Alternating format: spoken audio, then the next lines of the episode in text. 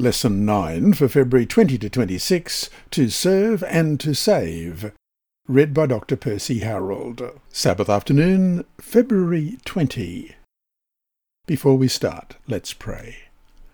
Our Heavenly Father, as we read this lesson today, as we absorb it into our minds, as we take it to our heart, we pray that your Holy Spirit will guide us. May the words from your book, the Bible, teach us that it's our opportunity to serve and to help save others because that's what Jesus did. Help us to be generous to those about us with our time, our empathy, and our physical and emotional help as well. We pray that you'll bless us now in Jesus' name.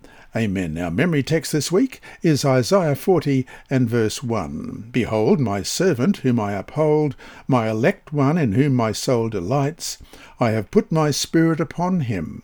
He will bring forth justice to the Gentiles. Let's read that again. Isaiah 42 and verse 1. Behold, my servant whom I uphold, my elect one in whom my soul delights. I have put my spirit upon him. He will bring forth justice to the Gentiles. From the book The Desire of Ages, page 640, we read, Many feel that it would be a great privilege to visit the scenes of Christ's life on earth, to walk where he trod, to look upon the lake beside which he loved to teach, and the hills and valleys on which his eyes so often rested. But we need not go to Nazareth, to Capernaum, or to Bethany in order to walk in the steps of Jesus. We shall find his footprints beside the sickbed, in the hovels of poverty, in the crowded alleys of the great city, and in every place where there are human hearts in need of consolation. In doing as Jesus did when on earth, we shall walk in his steps. End of quote. Isaiah spoke of a servant of the Lord with a similar mission of mercy. A bruised reed he will not break, and a dimly burning wick he will not quench, to open the eyes that are blind, to bring out the prisoners from the dungeon, from the prison those who sit in darkness. Isaiah 42, verses 3 and 7. Let's take a look at this servant. Who is he? And what does he accomplish?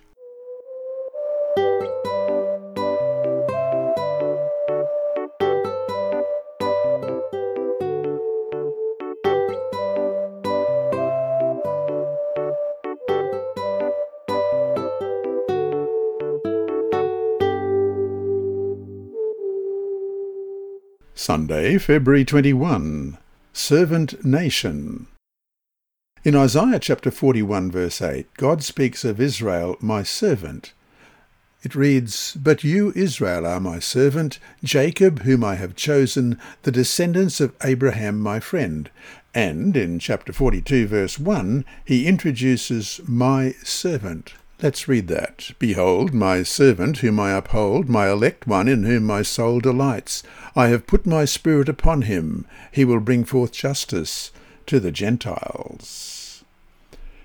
Is it Israel, Jacob, the ancestor of the Israelites? The nation of Israel? The Messiah Christ, identified in the New Testament as Jesus? There are two kinds of references to servants of God woven through Isaiah 41 to chapter 53. One servant is named Israel or Jacob, as in Isaiah 41 verse 8, which we've just read, Isaiah 44 verse 1, which we've just read, but also verse 2, he will not cry out, nor raise his voice, nor cause his voice to be heard in the street. And verse 21, the Lord is well pleased for his righteousness' sake. He will exalt the law and make it honourable. Isaiah 45 and verse 4, for Jacob, my servant's sake, and Israel, my elect, I have even called you by your name, I have named you, though you have not known me. And Isaiah 48 and verse 20 Go forth from Babylon, flee from the Chaldeans with a voice of singing, declare, proclaim this, utter it to the end of the earth, say, The Lord has redeemed his servant Jacob. Because God addresses Israel or Jacob in the present, it is clear he, Jacob, represents the nation descended from him. This is confirmed by the fact that redemption for the Lord's servant Jacob is accomplished at the time when he is to go out of Babylon, as we just read in Isaiah 48 and verse 20. Go forth from Babylon, flee from the Chaldeans, he was told. In other instances, such as Isaiah 42 verse 1, which we've just read, but let's have a look at that again. Isaiah 42 and verse 1 Behold, my servant, whom I uphold, my elect one in whom my soul delights. I have put my spirit upon him. He will bring forth justice to the Gentiles. And chapter 50 and verse 10 Who among you fears the Lord? Who obeys the voice of his servant? Who walks in darkness and has no light? Let him trust in the name of the Lord and rely upon his God. And Isaiah 52 and verse 13. Behold, my servant shall deal prudently, he shall be exalted and extolled, and be very high. And Isaiah 53, verse 11 He shall see the labour of his soul and be satisfied. By his knowledge my righteous servant shall justify many, for he shall bear their iniquities. God's servant is named. When he is first mentioned in Isaiah 42:1, his identity is not immediately apparent. However, as Isaiah develops his profile in later passages, it becomes clear that he is an individual who restores the tribes of Jacob or Israel to God, as in chapter 49, verses 5 and 6. And now the Lord says, Who formed me from the womb to be his servant, to bring Jacob back to him, so that Israel is gathered to him. For I shall be glorious in the eyes of the Lord, and my God shall be my strength. Indeed, he says, it is too small a thing that you should be my servant to raise up the tribes of Jacob, and to restore the preserved ones of Israel. I will give you as a light to the Gentiles, that you should be my salvation to the end of the earth. And dies sacrificially on behalf of sinners, as we read in Isaiah 52, verse 13 right through to 53:12 Behold my servant shall deal prudently. He shall be exalted and extolled and be very high. Just as many were astonished at you so his visage was marred more than any man and his form more than the sons of men. So shall he sprinkle many nations. Kings shall shut their mouths at him. For what had not been told them they shall see and what they had not heard they shall consider who has believed our report, and to whom has the arm of the Lord been revealed? For he shall grow up before him as a tender plant, and as a root out of dry ground. He has no form or comeliness, and when we see him, there is no beauty that we should desire him. He is despised and rejected by men, a man of sorrows, and acquainted with grief. And we hid, as it were, our faces from him. He was despised, and we did not esteem him. Surely he has borne our griefs and carried our sorrows, yet we esteemed him stricken, smitten by God, and afflicted. But he was wounded for our transgressions, he was bruised for our iniquities. The chastisement for our peace was upon him, and by his stripes we are healed. All we like sheep have gone astray. We have turned every one to his own way, and the Lord has laid on him the iniquity of us all. He was oppressed and he was afflicted, yet he opened not his mouth. He was led as a lamb to the slaughter, and as a sheep before its shearers is silent, so he opened not his mouth. He was taken from prison and from judgment, and who will declare his generation? For he was cut off from the land of the living, for the transgressions of my people he was stricken. And they made his grave with the wicked, but with the rich at his death, because he had done no violence, nor was any deceit in his mouth. Yet it pleased the Lord to bruise him. He has put him to grief. When you make his soul an offering for sin, he shall see his seed, he shall prolong his days, and the pleasure of the Lord shall prosper in his hand. He shall see the labour of his soul and be satisfied. By his knowledge my righteous servant shall justify many, for he shall bear their iniquities. Therefore I will divide him a portion with the great, and he shall divide the spoil with the strong, because he poured out his soul unto death, and he was numbered with the transgressors, and he bore the sin of many, and made intercession for the transgressors. And we've also all already looked at Isaiah 49 verses 5 and 6. Therefore, he cannot be the same as the nation. So it is clear that Isaiah speaks of two servants of God. One is corporate, the nation, and the other is individual. Question What is the role of the servant nation? Isaiah 41 verses 8 to 20. But you, Israel, are my servant, Jacob, whom I have chosen, the descendants of Abraham, my friend. You, whom I have taken from the ends of the earth and called from its farthest regions, and said to you, You are my servant, I have chosen you and have not cast you away. Fear not, for I am with you. Be not dismayed, for I am your God. I will strengthen you. Yes, I will help you. I will uphold you with my righteous right hand. Behold, all those who are incensed against you shall be ashamed and disgraced. They shall be as nothing, and those who strive with you shall perish. You shall seek them and not find them. Those who contend with you, those who war against you, shall be as nothing, as a non-existent thing. For I, the Lord your God, will hold your right hand, saying to you, Fear not, I will help you. Fear not, you worm Jacob, you men of Israel. I will help you, says the Lord, and your Redeemer, the Holy One of Israel. Behold, I will make you into a new threshing sledge with sharp teeth. You shall thresh the mountains and beat them small, and make the hills like chaff. You shall winnow them, the wind shall carry them away, and the whirlwind shall scatter them.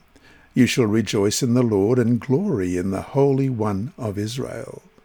The poor and needy seek water, but there is none. Their tongues fail for thirst. I, the Lord, will hear them. I, the God of Israel, will not forsake them. I will open rivers in desolate heights and fountains in the midst of the valleys. I will make the wilderness a pool of water, and the dry land springs of water. I will plant in the wilderness the cedar and the acacia tree the myrtle and the oil tree. I will set in the desert the cypress tree and the pine and the box tree together, that they may see and know and consider and understand together that the hand of the Lord has done this, and the Holy One of Israel has created it. God assures Israel that the nation is still the servant of the Lord. I have chosen you and not cast you off, Isaiah 41 verse 9. Then God gives to Israel one of the most magnificent promises in the Bible. Isaiah 41 verse 10, Do not fear, for I am with you. Do not be afraid, for I am your God. I will strengthen you. I will help you. I will uphold you with my victorious right hand. Here and in the following verses, one of the basic roles of Israel is to trust the true God to save them, as King Ahaz did not rather than to trust in other gods and their images as other nations do. And we'll look at Isaiah chapter 41, verse 7. So the craftsman encouraged the goldsmith. He who smooths with the hammer inspired him who strikes the anvil, saying, It is ready for the soldering. Then he fastened it with pegs, that it might not totter. And verses 21 to 24 Present your case, says the Lord. Bring forth your strong reason, says the King of Jacob. Let them bring forth and show us what will happen. Let them show the former things what they were, that we may consider them and know the latter end of them. Or declare to us things to come. Show the things that are to come hereafter, that we may know that you are gods. Yes, do good, or do evil, that we may be dismayed and see it together. Indeed, you are nothing, and your work is nothing. He who chooses you is an abomination. And verses 28 and 29 For I looked, and there was no man. I looked among them, but there was no counselor, who, when I asked of them, could answer a word. Indeed, they are all worthless. Their works are nothing. Their moulded images are wind and confusion. Notice how in Isaiah 41:14 the Lord calls the nation a worm. Fear not, you worm Jacob, you men of Israel. I will help you, says the Lord, and your Redeemer, the Holy One of Israel. What point was he making? Look at the whole text to get a better answer. What should this teach us as well about our need to depend totally upon the Lord?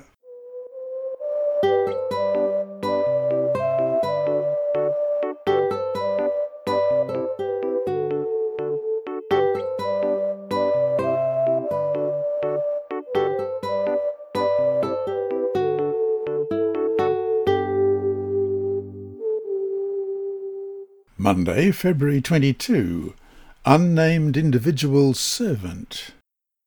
Question. What is the role and character of God's unnamed servant, whom God chooses and on whom he puts his Spirit, as we read in Isaiah 42, verses 1 to 7 Behold, my servant, whom I uphold, my elect one, in whom my soul delights. I have put my Spirit upon him. He will bring forth justice to the Gentiles. He will not cry out, nor raise his voice, nor cause his voice to be heard in the street. A bruised reed he will not break, and smoking flax he will not quench. He will bring forth justice for truth. He will not fail nor be discouraged till he has established justice in the earth, and the coastlands shall wait for his law. Thus says God the Lord, who created the heavens and stretched them out, who spread forth the earth and that which comes from it, who gives breath to the people on it, and spirit to those who walk on it. I, the Lord, have called you in righteousness and will hold your hand. I will keep you and give you as a covenant to the people, as a light to the Gentiles, to open blind eyes, to bring out prisoners from the prison, those who sit in darkness from the prison house.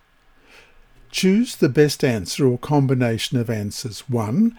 He provides justice for the nations. 2. He accomplishes his goals quietly and gently but successfully. 3. He is a teacher. 4. He serves as a covenant between God and the people. 4. He gives light or hope by healing blindness and liberating prisoners. 6. All of the above. I think it's all of the above. Question. How does the role and character of this servant compare with that of the shoot from the stump of Jesse, on whom the Spirit of the Lord also rests in Isaiah 11. Let's read Isaiah 11 just to refresh ourselves on that. Beginning at verse 1 There shall come forth a rod from the stem of Jesse and a branch shall grow out of his roots. The Spirit of the Lord shall rest upon him, the Spirit of wisdom and understanding, the Spirit of counsel and might, the Spirit of knowledge and of fear of the Lord. His delight is in the fear of the Lord, and he shall not judge by the sight of his eyes, nor decide by the hearing of his ears, but with righteousness he shall judge the poor, and decide with equity for the meek of the earth. He shall strike the earth with the rod of his mouth, and with the breath of his lips he shall slay the wicked. Righteousness shall be the belt of his loins, and faithfulness the belt of his waist. The wolf also shall dwell with the lamb, the leopard shall lie down with the young goat, the calf and the young lion and the fatling together, and a little child shall lead them. The cow and the bear shall graze, their young ones shall lie down together, and the lion shall eat straw like the ox. The nursing child shall play by the cobra's hold, and the weaned child shall put his hand in the viper's den. They shall not hurt nor destroy in all my holy mountain, for the earth shall be full of the knowledge of the Lord as the waters cover the sea. And in that day there shall be a root of Jesse who shall stand as a banner to the people. For the Gentiles shall seek him, and his resting place shall be glorious. It shall come to pass in that day that the Lord shall set his hand again the second time to recover the remnant of his people who were left from Assyria and Egypt, from Pathros and Cush, from Elam and Shinar, from Hamath and the islands of the sea. He will set out a barrier for the nations, and will assemble the outcasts of Israel, and gather together the dispersed of Judah from the four corners of the earth. Also the envy of Ephraim shall depart, and the adversaries of Judah shall be cut off. Ephraim shall not envy Judah, and Judah shall not harass Ephraim. But they shall fly down upon the shoulder of the Philistines toward the west. Together they shall plunder the people of the east. They shall lay their hand on Edom and Moab, and the people of Ammon shall obey them. The Lord will utterly destroy the tongue of the sea of Egypt. With his mighty wind he will shake his fist over the river, and strike it in the seven streams, and make men cross over dry shod. There will be a highway for the remnant of his people who will be left from Assyria, as it was for Israel in the day that he came up from the land of Egypt. As in Isaiah 42, the Davidic ruler of Isaiah 11 acts in harmony with God, providing justice and deliverance for the oppressed, as well as wisdom and knowledge of God. We found that this shoot and root of Jesse is the Messiah, the divine child of Isaiah 9, 6 and 7, who also brings, as it says in verse 7, peace for the throne of David and his kingdom with justice and with righteousness. The servant in Isaiah 42 is obviously the Messiah. Question. How does the New Testament identify the servant of Isaiah 42 1 to 7 who provides justice? Let's refresh with Isaiah 42 beginning at verse 1 Behold, my servant whom I uphold, my elect one, in whom my soul delights. I have put my spirit upon him. He will bring forth justice to the Gentiles. He will not cry out, nor raise his voice, nor cause his voice to be heard in the street. A bruised reed he sh- will not break, and smoking flax he will not quench. He will bring forth justice for truth. He will not fail nor be discouraged till he has established justice in the earth, and the coastlands shall wait for his law. Thus says God the Lord, who created the heavens and stretched them out, who spread forth the earth and that which comes from it, who gives breath to the people on it, and spirit to those who walk on it. I, the Lord, have called you in righteousness and will hold your hand. I will keep you and give you as a covenant to the people, as a light to the Gentiles, to open blind eyes, to bring out prisoners from the prison, those who sit in darkness from the prison house. And we compare that with Matthew 12, 15 to 21. But when Jesus knew it, he withdrew from there, and great multitudes followed him.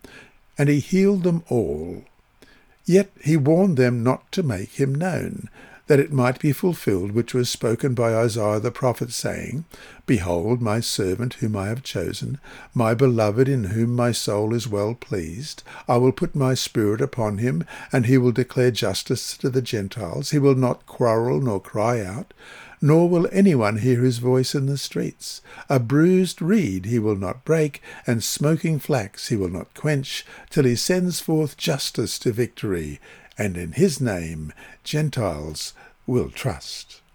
Matthew 12 quotes from Isaiah 42 and applies it to the quiet healing ministry of Jesus, God's beloved Son, in whom he delights, as we read in Matthew 17 Verse 5 While he was speaking, behold, a bright cloud overshadowed them, and suddenly a voice came out of the cloud, saying, This is my beloved Son, in whom I am well pleased. Hear him. And Isaiah 42 1 Behold, my servant whom I uphold, my elect one in whom my soul delights. I have put my spirit upon him. He will bring forth justice to the Gentiles. And Matthew 3 16 and 17, when he had been baptized, Jesus came up immediately from the water, and behold, the heavens were opened to him, and he saw the Spirit of God descending like a dove and alighting upon him. And suddenly a voice came from heaven, saying, This is my beloved Son, in whom I am well pleased. It is he whose ministry re-establishes God's covenant connection with his people, as we read in Isaiah 42 6, I, the Lord, have called you in righteousness, and will hold your hand. I will keep you and give you as a covenant to the people, as a light to the Gentiles, and Daniel 9:27. Then he shall confirm a covenant with many for one week, but in the middle of the week he shall bring an end to sacrifice and offering And on the wing of abominations shall be one who makes desolate, even until the consummation which is determined is poured out on the desolate. Jesus and his disciples gained justice for people by delivering them from suffering, ignorance of God, and bondage of evil spirits caused by Satan's oppression. As you read in Luke 10:19, Behold, I give you the authority to trample on serpents and scorpions, and over all the power of the enemy, and nothing shall by any means hurt you. Then God died to ratify the new covenant, as you read in Matthew 26, 28. For this is my blood of the new covenant, which is shed for many for the remission of sins. And to gain justice for the world by casting out Satan, the foreigner who had usurped the position of ruler of the world, as we read in John 12, 31 to 33. Now is the judgment of this world. Now the ruler of this world will be cast out, and I, if I am lifted up from the earth, will draw all peoples to myself. This he said, signifying by what death he would die. And so to finish the day, look at Isaiah 42, verses 1 to 4, the depiction of Christ. Spend some time dwelling on the life of Christ. What specific characteristics of his ministry so aptly fulfill this prophecy? What lessons can we learn about how we should be ministering to others as well? Isaiah 42, beginning at verse 1 Behold, my servant whom I uphold, my elect one in whom my soul delights. I will put my spirit upon him. He will bring forth justice to the Gentiles. He will not cry out, nor raise his voice, nor cause his voice to be heard in the street. A bruised reed he will not break, and smoking flax he will not quench. He will bring forth justice for truth. He will not fail nor be discouraged, till he has established justice in the earth, and the coastlands shall wait for his law.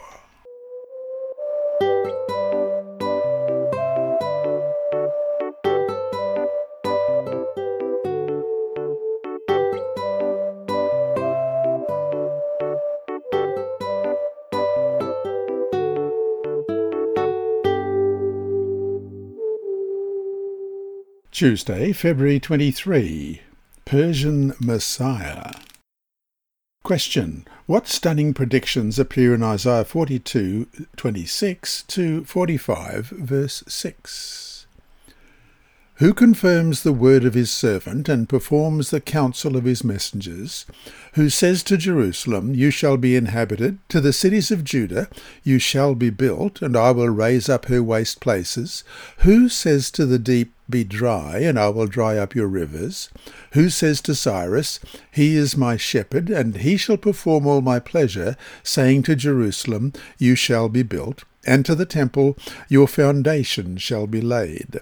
Thus says the Lord to his anointed, to Cyrus whose right hand I have held, to subdue nations before him, and loose the armour of kings, to open before him the double doors, so that the gates will not be shut. I will go before you, and make the crooked places straight. I will break in pieces the gates of bronze, and cut the bars of iron. I will give you the treasures of darkness, and hidden riches of secret places, that you may know that I, the Lord, who call you by your name, am the God of Israel. For Jacob my servant's sake, and Israel my elect, I have even called you by your name. I have named you, though you have not known me. I am the Lord, and there is no other. There is no God besides me. I will gird you, though you have not known me, that they may know from the rising of the sun to its setting that there is none besides me. I am the Lord, and there is no other. Isaiah's ministry lasted from 746 BC to about 685 BC. After mentioning a conqueror from the east and from the north, in Isaiah 41, verses 2, 3, and 25. Let's begin with verse 2 and 3. Who raised up one from the east? Who in righteousness called him to his feet? Who gave the nations before him, and made him rule over kings? Who gave them as the dust of his sword, as driven stubble to his bow? Who pursued them and passed safely by the way that he had not gone with his feet.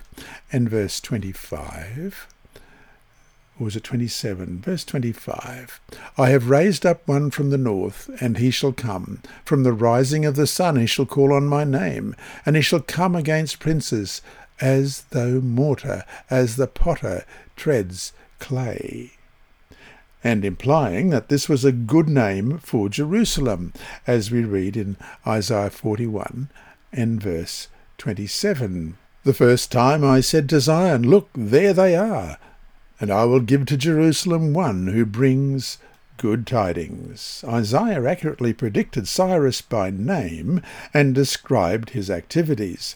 He did come from the north and east of Babylon and conquer it in 539 BC. He did serve God by releasing the Jews from their Babylonian exile, and he did authorize the rebuilding of the temple in Jerusalem, as we've studied previously in Ezra chapter 1.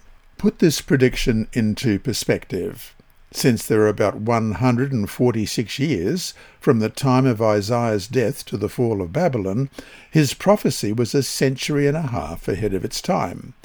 It would be like George Washington predicting that a man named Dwight Eisenhower would help liberate Europe in 1945 because the actions of Cyrus are well attested from the variety of ancient sources, including Babylonian chronicles, his own report in the Cyrus Cylinder, and the Bible, as we read in several passages, the accuracy of Isaiah's prophecy is beyond dispute.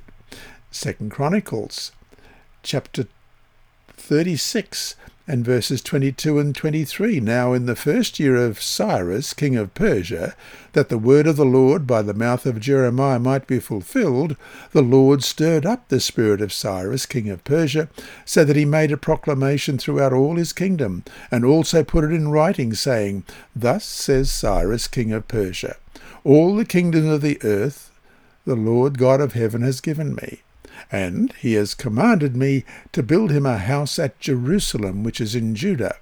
Who is among you of all this people? May the Lord his God be with him, and let him go up. And in the first chapter of Ezra, it's uh, mentioned as well. Let's see if we can find that in Ezra chapter 1. And there we read, beginning in verse 1 Now in the first year of Cyrus king of Persia, that the word of the Lord by the mouth of Jeremiah might be fulfilled, the Lord stirred up the spirit of Cyrus king of Persia, so that he made a proclamation throughout all his kingdom, and also put it in writing, saying, Thus says Cyrus king of Persia, All the kingdoms of the earth, the Lord God of heaven has given me, and he has commanded me to build him a house at Jerusalem, which is in Judah. Who is among you of all his people? May his God be with him, and let him go to Jerusalem, which is in Judah, and build the house of the Lord God of Israel. He is God, which is in Jerusalem. And whoever is left in any place where he dwells, let the men of his place help him with silver and gold, with goods and livestock, beside the freewill offerings for the house of God, which is in Jerusalem. Then the heads of the fathers' houses of Judah and Benjamin, and the priests and the Levites, with all whose spirits God had moved, arose to go up and build the house of the Lord which is in Jerusalem. And all those who were around them encouraged them with articles of silver and gold, with goods and livestock, and with precious things, besides all that was willingly offered. King Cyrus also brought out the articles of the house of the Lord which Nebuchadnezzar had taken from Jerusalem, and put in the temple of his gods. And Cyrus, king of Persia, brought them out by the hand of Mithredath the treasurer, and counted them out to Sheshbazzar, the king, the prince of Judah. This is the number of them thirty golden platters, one thousand silver platters, twenty-nine knives, thirty gold basins, four hundred and ten silver basins of a similar kind, and one thousand other articles. All the articles of gold and silver were five thousand four hundred. All these Sheshbazzar took with the captives who were brought from Babylon to Jerusalem. And Daniel 5 mentions that as well. And then in Daniel 6 verse 20, so this Daniel prospered in the reign of Darius and in the reign of Cyrus the Persian. This confirms the faith of people who believe that true prophets receive accurate predictions from God, who knows the future far in advance. Question. Why does God call Cyrus his anointed? Isaiah 45 and verse 1. Thus says the Lord to his anointed, to Cyrus, whose right hand I have held, to subdue nations before him, and loose the armour of kings, to open before him the double doors, so that the gates will not be shut. The Hebrew word for anointed here is the word from which we get the word Messiah. Elsewhere in the Old Testament, this word could refer to an anointed high priest, as we read in Leviticus 4, verses 3 and 5. If the anointed priest sins, bringing guilt on the people, then let him offer to the Lord for his sin which he has committed a young bull without blemish as a sin offering. In verse 5, then the anointed priest shall take some of the bull's blood and bring it to the tabernacle of meeting and verse 16, the anointed priest shall bring some of the bull's blood to the tabernacle of meeting. And Leviticus 6:22, the priest from among his sons who is anointed in his place shall offer it. It is a statute forever to the Lord, it shall be wholly burned. An anointed Israelite king is another use, 1 Samuel 16 verse 6. So it was, when they came, that he looked at Eliab and said, Surely the Lord's anointed is before him. And 1 Samuel 24 6. And he said to his men, The Lord forbid that I should do this thing to my master, the Lord's anointed, to stretch out my hand against him, seeing he is the anointed of the Lord. And verse 10 Look, this day your eyes have seen that the Lord delivered you today into my hand in the cave, and someone urged me to kill you. But my eye spared you, and I said, I will not stretch out my hand against my Lord, for he is the Lord's anointed. And 2 Samuel 22, verse 51. He is the tower of salvation to his king, and shows mercy to his anointed to David and his descendants forevermore. Or the Messiah, a future ideal Davidic king and deliverer, as we see in Psalm 2 and verse 2. The kings of the earth set themselves, and the rulers take counsel together against the Lord and against his anointed and Daniel chapter 9, verses 25 and 26. Know therefore and understand that from the going forth of the command to restore and build Jerusalem until Messiah the priest, there shall be seven weeks and sixty two weeks. The street shall be built again, and the wall, even in troublesome times. And after the sixty two weeks, Messiah shall be cut off, but not for himself. And the people of the prince who is to come shall destroy the city and the sanctuary. The end of it shall be with a flood. Until the end of the war, desolations are determined. From Isaiah's perspective, Cyrus was a future king sent by God to deliver his people. But he was an unusual Messiah because he was non-Israelite. He would do some things the Messiah would do, such as defeat God's enemies and release his captive people, but he could not be the same as the Messiah because he was not descended from David. By predicting Cyrus, God proved his unique divinity by demonstrating that he alone knows the future. We've got a few texts here to look at. Isaiah 41 and verse 4 Who has performed and done it, calling the generations from the beginning? I, the Lord, am the first, and with the last I am He. And verses 21 to 23. Present your case, says the Lord. Bring forth your strong reason, says the King of Jacob. Let them bring forth and show us what will happen. Let them show the former things what they were, that we may consider them and know the latter end of them, or declare to us things to come.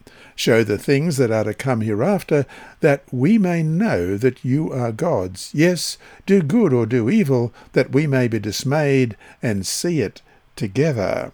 And verses 26 to 20. 28.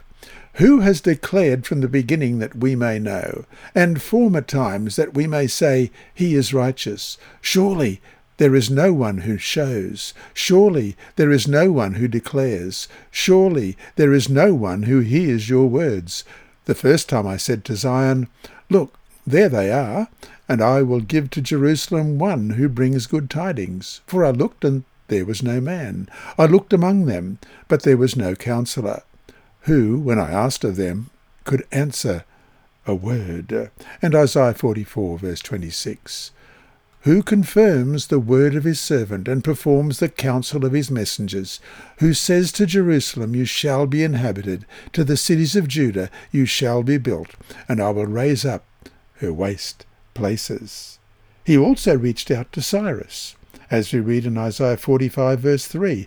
I will give you the treasures of darkness and riches hidden in secret places, so that you may know that it is I, the Lord, the God of Israel, who call you by your name. Isaiah 45, verse 3. So to finish the day, think about some other Bible prophecies that have come to pass as predicted, such as the kingdoms of Daniel 2, except the last, Daniel 7, or regarding the time of Christ in Daniel 9, 24 to 27, which we read just earlier. What kind of hope do these prophecies offer us as individuals?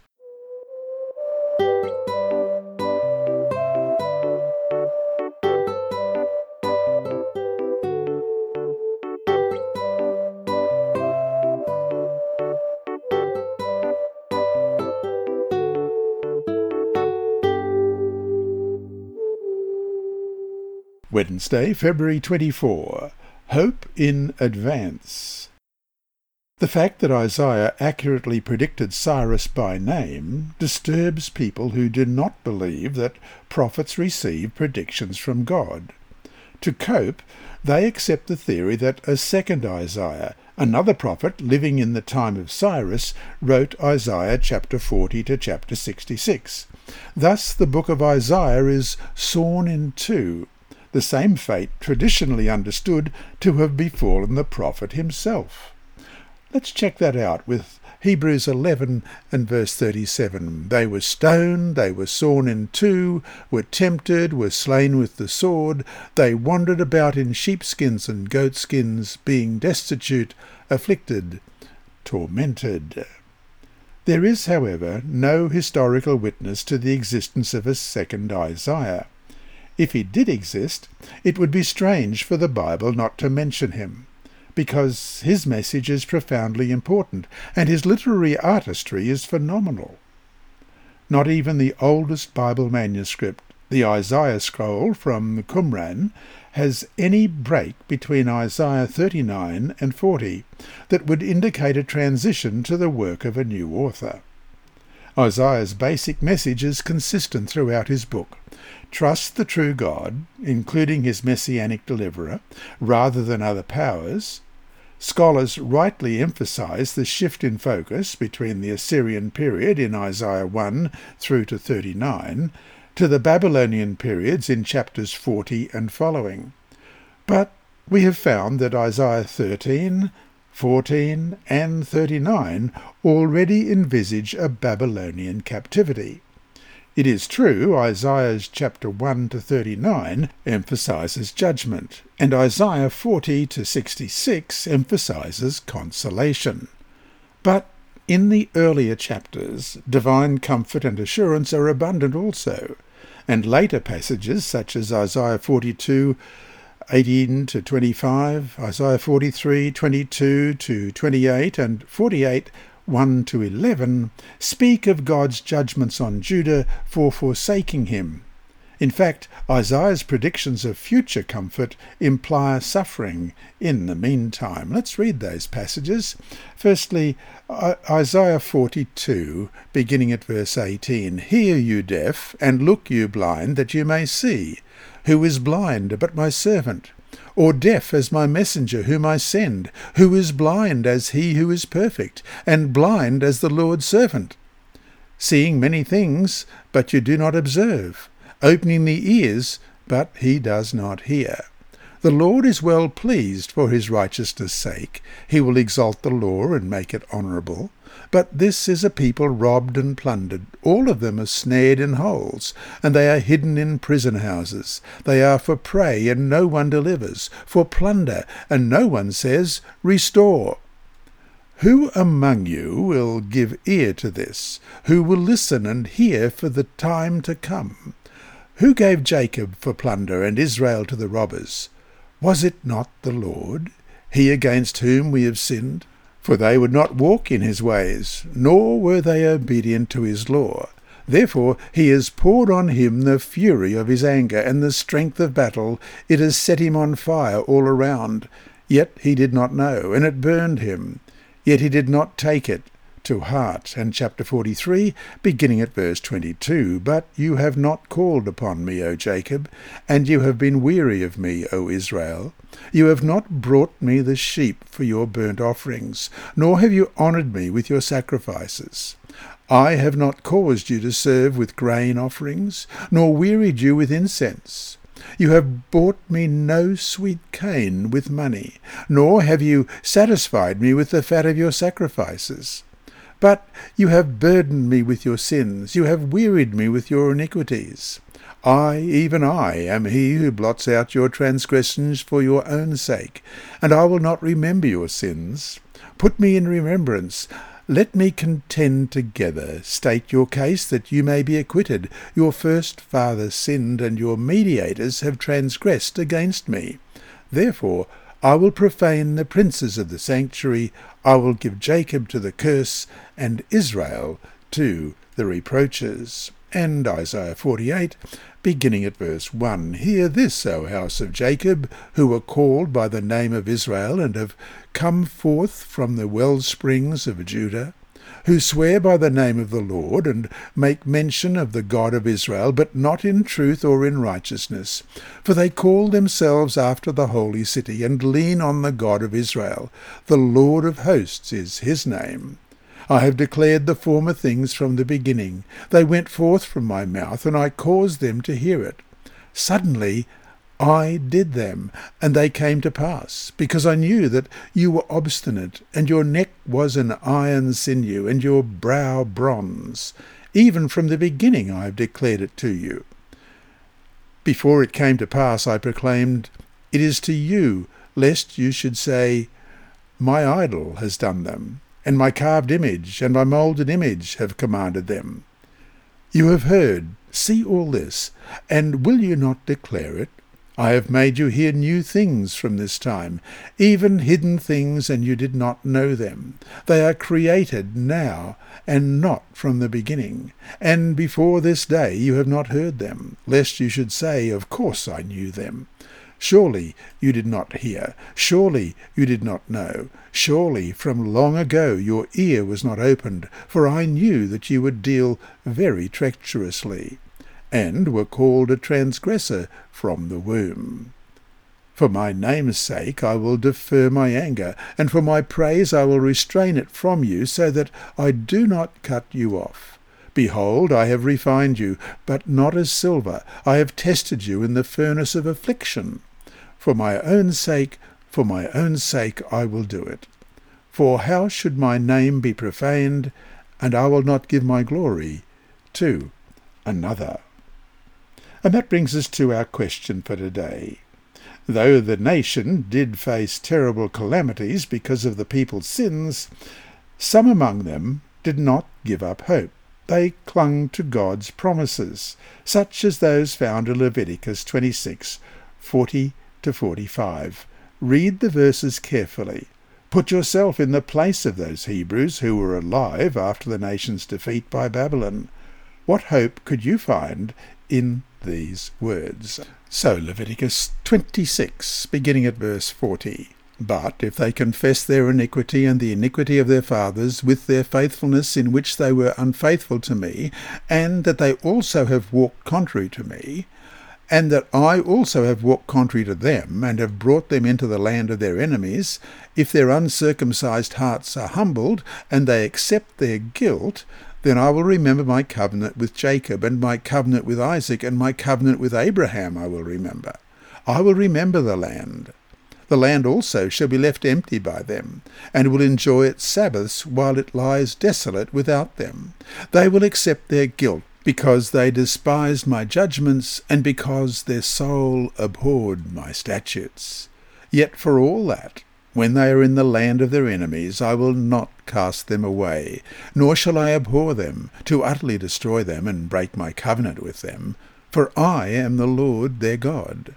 But for their sake I will remember the covenant of their ancestors, whom I brought out of the land of Egypt in the sight of the nations, that I might be their God. I am the Lord. And so to finish the day, read once more through Leviticus 26, 40 to 45. What spiritual principle do you see at work in those verses? What is the Lord saying to Israel there? How does the same principle work in our own lives? Let's read that again. Leviticus 26, beginning at verse 40. But if they confess their iniquity and the iniquity of their fathers with their unfaithfulness in which they were unfaithful to me, and that they also have walked contrary to me, and that I also have walked contrary to them, and have brought them into the land of their enemies, if their uncircumcised hearts are humbled, and they accept their guilt, then I will remember my covenant with Jacob, and my covenant with Isaac, and my covenant with Abraham I will remember. I will remember the land. The land also shall be left empty by them, and will enjoy its Sabbaths while it lies desolate without them. They will accept their guilt because they despised my judgments, and because their soul abhorred my statutes. Yet for all that, when they are in the land of their enemies, I will not cast them away, nor shall I abhor them, to utterly destroy them and break my covenant with them. For I am the Lord your God.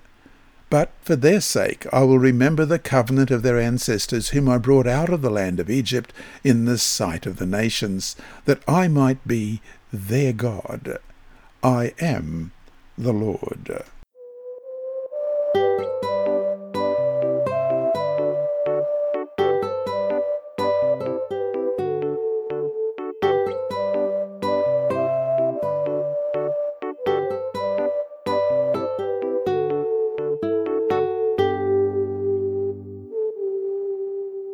Thursday, February 25.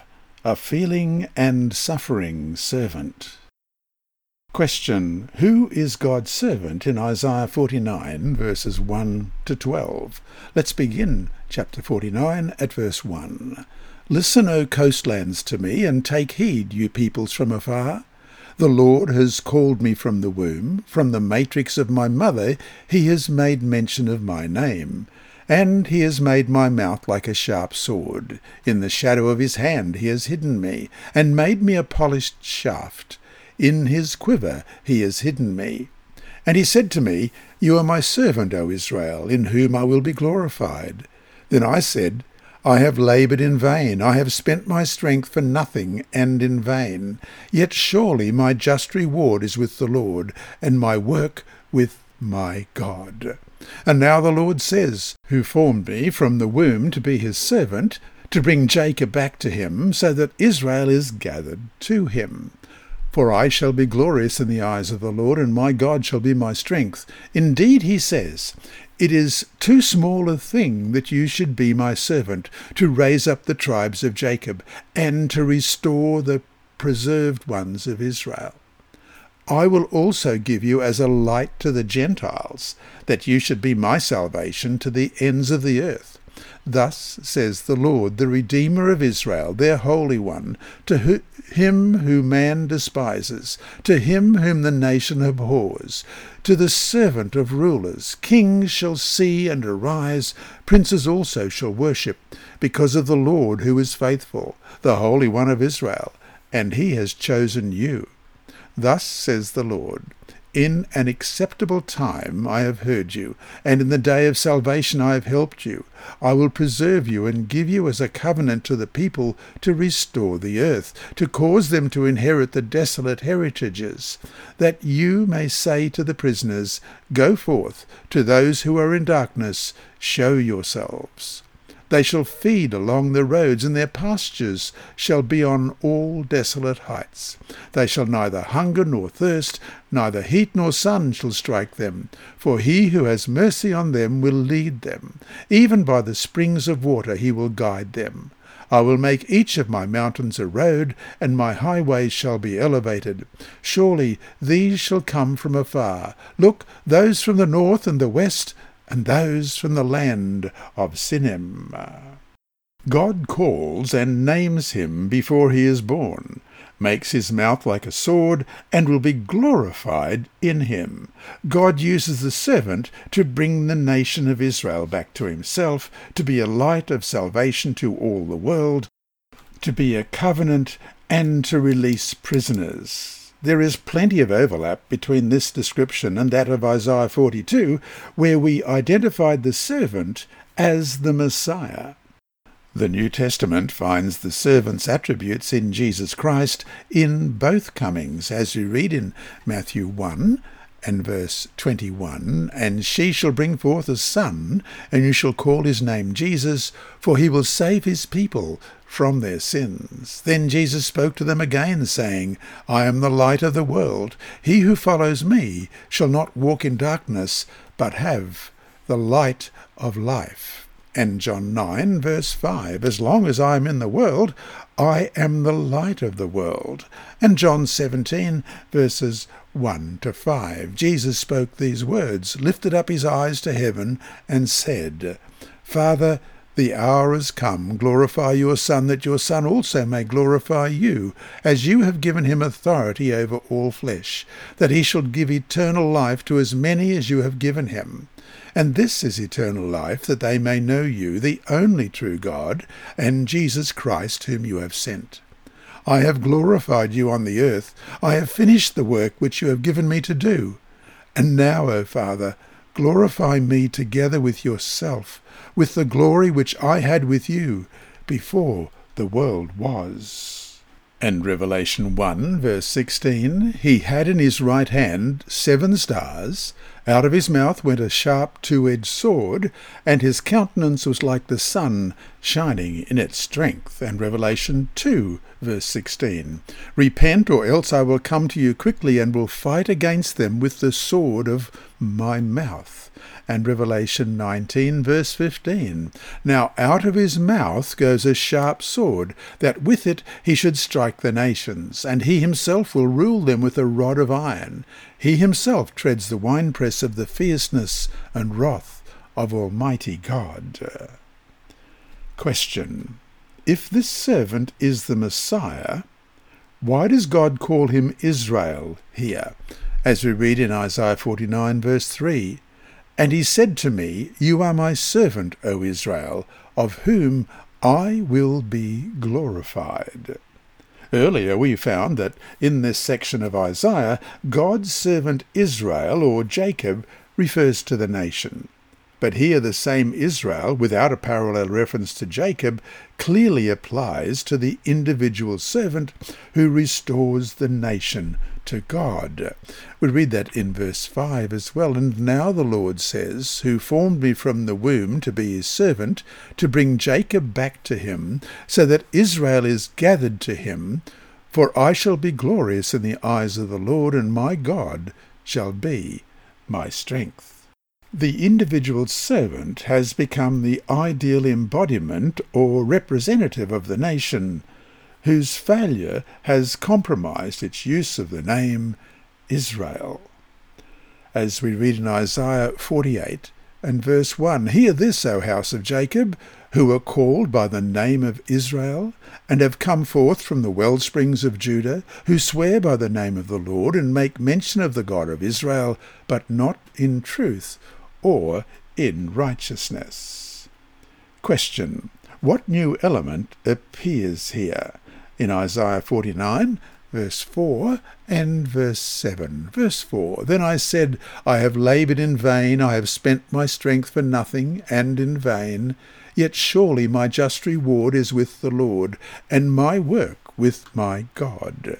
And verse 7 Thus says the Lord, the Redeemer of Israel, their Holy One, to him whom man despises, to him whom the nation abhors, to the servant of rulers, kings shall see and arise, princes also shall worship, because of the Lord who is faithful, the Holy One of Israel, and he has chosen you. Here is the first intimation of the difficulty involved in this servant's task. He laments, I have laboured in vain, I have spent my strength for nothing, and vanity, verse 4. An idea echoed in Daniel 9:26, An anointed one shall be cut off, and shall have nothing. But he clings to faith in verse 4 Yet surely my cause is with the Lord, and my reward with my God. Alec Motyer observes in The Prophecy of Isaiah, an introduction and commentary, page 387, Thus Isaiah foresaw a servant with a real human nature, tested like we are, and proving himself to be the author and perfecter of the way of faith, a real personal faith that can still say, My God, when nothing any longer seems worthwhile. End of quote. Isaiah 49 verse 7 is startling. The servant is deeply despised, abhorred by the nations, the slave of rulers. But the Lord says to him, Kings shall see and stand up, princes, and they shall prostrate themselves because of the Lord, who is faithful, the Holy One of Israel, who has chosen you. So to finish the day, look back at Christ's ministry. Right up until the end, didn't he have reasons for discouragement? Yet he stayed faithful despite outward appearances. How are we to do the same despite outward appearances?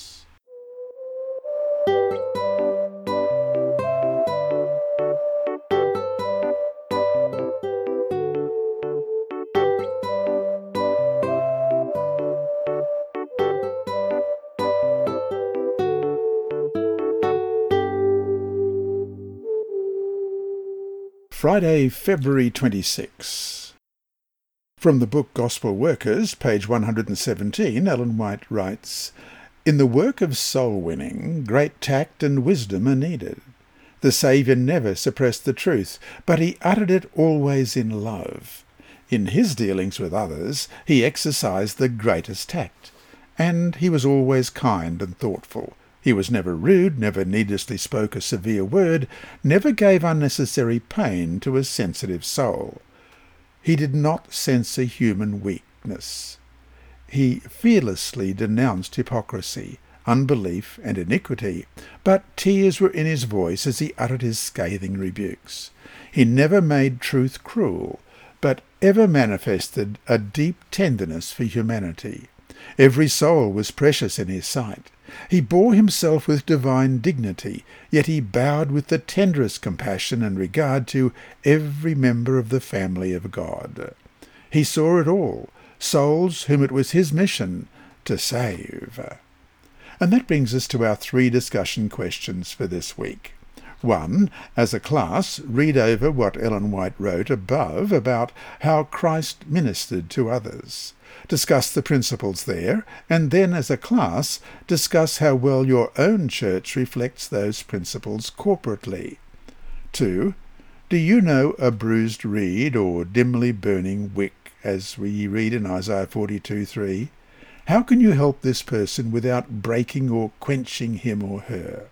In what ways can you point such people to the Lord? In a practical sense, what would you tell them to do in order to get healing and help. And three, the argument for different authors of Isaiah originated from the premise that people cannot tell the future the way Isaiah did. What is the fundamental problem with this argument, and why must we, as Christians, reject that premise outright? So to summarize this week's lesson, Deliverance requires a deliverer. God's servant nation would be delivered by two deliverers, Cyrus, who would set the captives free from Babylonian exile, and an unnamed servant, whose identity as the Messiah is progressively revealed. This servant would restore justice and bring the community of survivors back to God.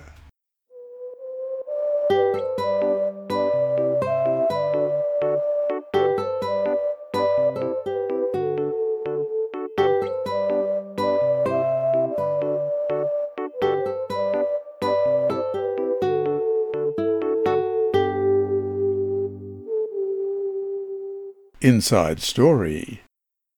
Our mission story this week is titled Garage Church, and it's by Andrew McChesney of Adventist Mission.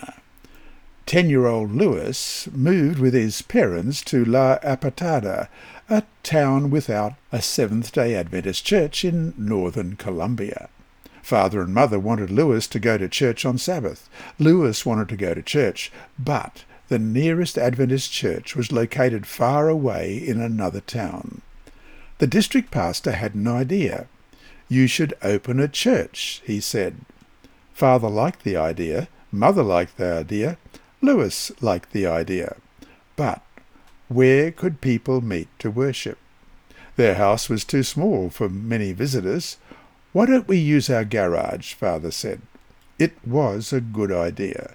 The garage was bigger than the house. Besides, it was empty because the family didn't own a car. Father told Lewis to invite his new friends from school to come to the garage on Tuesday for a one-hour meeting. Come to my garage to hear something interesting and get some good food, Lewis told his friends. Surely we'll come, they replied. Thirty-seven children between the ages of five and fourteen showed up the next Tuesday. Lewis spoke to the children about the importance of keeping promises. He read from a church-created program about good values. Afterward, Mother gave the children arroz con leche, a dessert made with rice and milk. Lewis invited the children to return the next week. Sixty-five children came. The garage was not big enough, so after three months father asked town authorities for a new place to meet. The mayor liked that Lewis was teaching good values to the many children. You can meet in the old town hall, he said. With so many children, father decided to create Pathfinder and Adventurer clubs.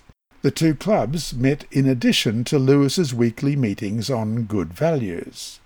Father saw an abandoned building that looked like an even better place to meet, and received permission from the mayor to move. The mayor also gave one million pesos to renovate the place. On a July morning, just four months after the group first met in the garage, seventy children and adults gathered in the renovated centre for the first Sabbath worship service. Lewis was happy. Most attendees were children he had invited. Today, nine months after the garage first opened, eighty children and twenty adults worship in the centre every Sabbath. Thirty-eight people have been baptized. Lewis's town now has an Adventist church. I'm very happy because I've learned many new things, Lewis said. Most of all, I have learned that I can invite children to Jesus' feet. And there's a lovely photograph here on the left of the young Lewis.